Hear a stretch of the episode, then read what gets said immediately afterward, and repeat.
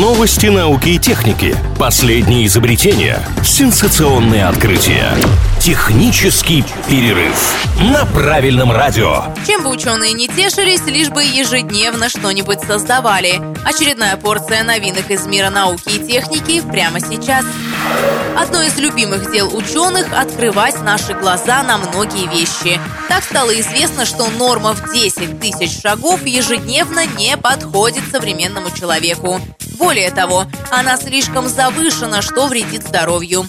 После исследований специалисты выяснили цифру, похожую на правду. Говорят, что лучше совершать до 7 тысяч шагов в день. Это безопасный предел даже для лиц старше 60 лет. Но если есть силы и желание, то можно не останавливаться, сколько получится. Главное, чтобы не было боли, одышки и морального истощения. Чтобы понять, как работает память, исследователи из Университета Южной Калифорнии окрасили мозг. Правда, не человеческий.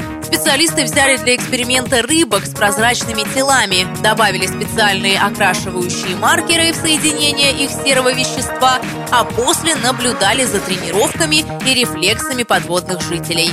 Получилось странно и не слишком полезно. С рыбками все хорошо, а вот ученые расстроены.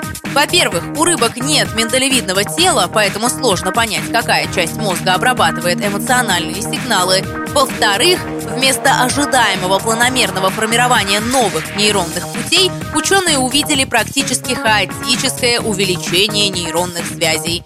Все светилось, а откуда, почему и в каком порядке неизвестно.